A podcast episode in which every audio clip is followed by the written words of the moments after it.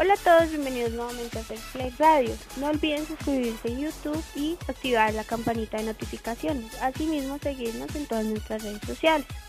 En esta ocasión hablaremos de River Play y un poco de su historia. Este espectacular equipo gaucho no solo ha ganado 36 torneos locales, dos copas argentinas y una supercopa, sino que también se ha alzado con las copas Libertadores de América con cuatro títulos, tres veces la Recopa Sudamericana y además una Interamericana y una Suramericana. Comencemos. En el quinto lugar tenemos a Juan Pablo Ángel, que llegó a River en 1998 y convirtió 65 goles en 116 partidos para obtener el bicampeonato de la Liga Argentina de 1999 y del 2000. En la cuarta posición encontramos a Mario Alberto Yepes, compañero de Pablo Ángel, quien fue referente de la defensa millonaria con 76 partidos y 9 goles. En tres temporadas logró dos títulos de apertura 1999 y de clausura 2000.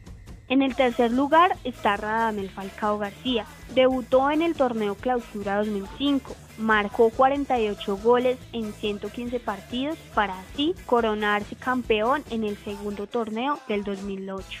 En nuestro segundo lugar encontramos a Teófilo Gutiérrez. Tuvo un destacado paso, disputó 108 partidos y marcó 46 goles para así alzarse con cuatro campeonatos, entre estos Sudamericana 2013-14 y Libertadores 2014-15. Y en el primer lugar se ubica Rafael Santos Borré. A sus 21 años llega a River Plate por cuatro temporadas y ha demostrado un gran talento. Se debe esperar a ver si se le alarga el contrato. Por ahora va hasta junio del 2021. Se habrán preguntado por qué no nombré a Juan Fernando Quintero ni a Jorge Carrascal. Bueno, los quería dejar para lo último, pues son ahora los nuevos colombianos en el equipo. Quintero llegó a River en el 2018 y se encargó de convertir uno de los goles más importantes para la historia de River pues ayudó a darle esperanza a su equipo en la final de la Libertadores contra el Boca. Además, así consiguiendo el triunfo de la Copa. Para finalizar está Carrascal, que en el año de préstamo que tuvo con el River demostró de lo que está hecho, dio de qué hablar. Gallardo tiene demasiada fe en él y espera que sea una ficha clave para el 2020.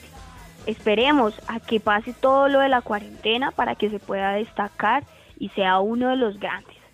Espero que les haya gustado y sirva la información que les brindé. No olviden seguirnos en todas nuestras redes sociales y activar la campanita en YouTube. Nos vemos a la próxima.